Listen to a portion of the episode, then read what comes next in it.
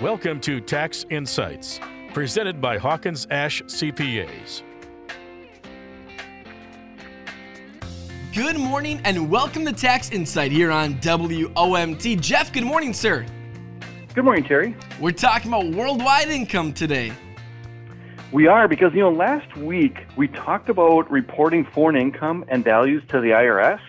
And during that discussion, I mentioned that a taxpayer is actually taxed on their worldwide income. And I think this surprised some people. So today I want to expand on this topic a little bit. Yeah, because I've really never thought about it, but I guess it makes sense that someone would get taxed on their worldwide income, not just, you know, income here in America. Yes. So the IRS looks at all of your income. Now, it's not all taxed the same way, but it's all looked at. So what does that mean? If you're a U.S. citizen, but you live and work outside of the United States for much of the year, you know, even though you have income that needs to be reported to the IRS, that income, some of it or maybe all of it, may not be taxable. This is called the foreign income exclusion. Now, too complicated to talk about today, but that's one way where, you know, if you earn income, you have to report it, but it might not be taxable. The second thing is let's say you're active duty military and working outside the United States. There's also certain situations there where your income is reportable but not taxable.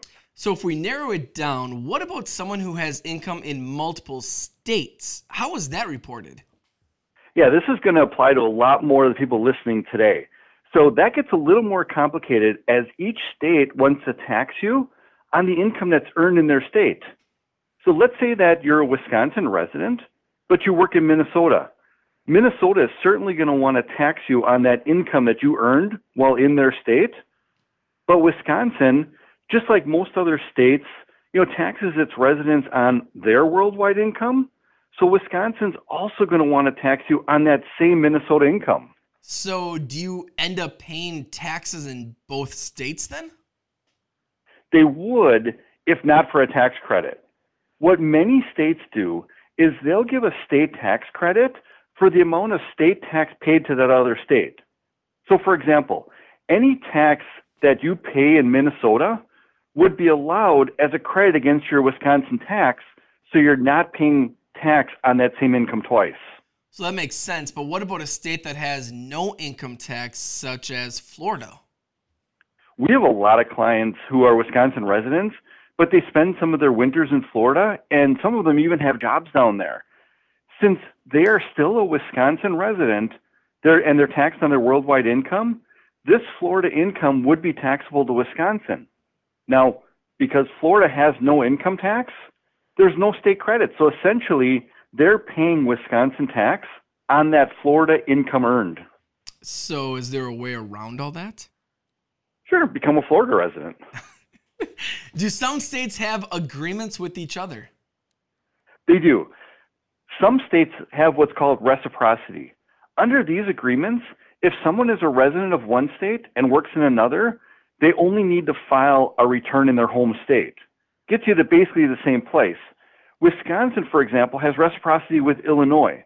So anytime that a Wisconsin resident goes down and works in Illinois, they do not need to report that income in Illinois or pay tax on it in Illinois. They only report it to Wisconsin.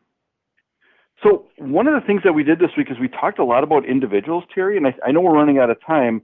So next week, I think let's talk about how this whole, you know, working in multiple states and having businesses in multiple states affects, you know, businesses themselves. Absolutely. Jeff, great information each and every week here on Tax Insight on WOMT. How do listeners connect with the team at Hawkins Ash? I would go to our website, which is hawkinsash.cpa, or follow us on Twitter or like us on Facebook. Jeff, we'll talk to you next week. This has been Tax Insights, presented by Hawkins Ash CPAs. Learn more online at hawkinsashcpas.com. Hawkins Ash CPAs. Part of your business, part of your life.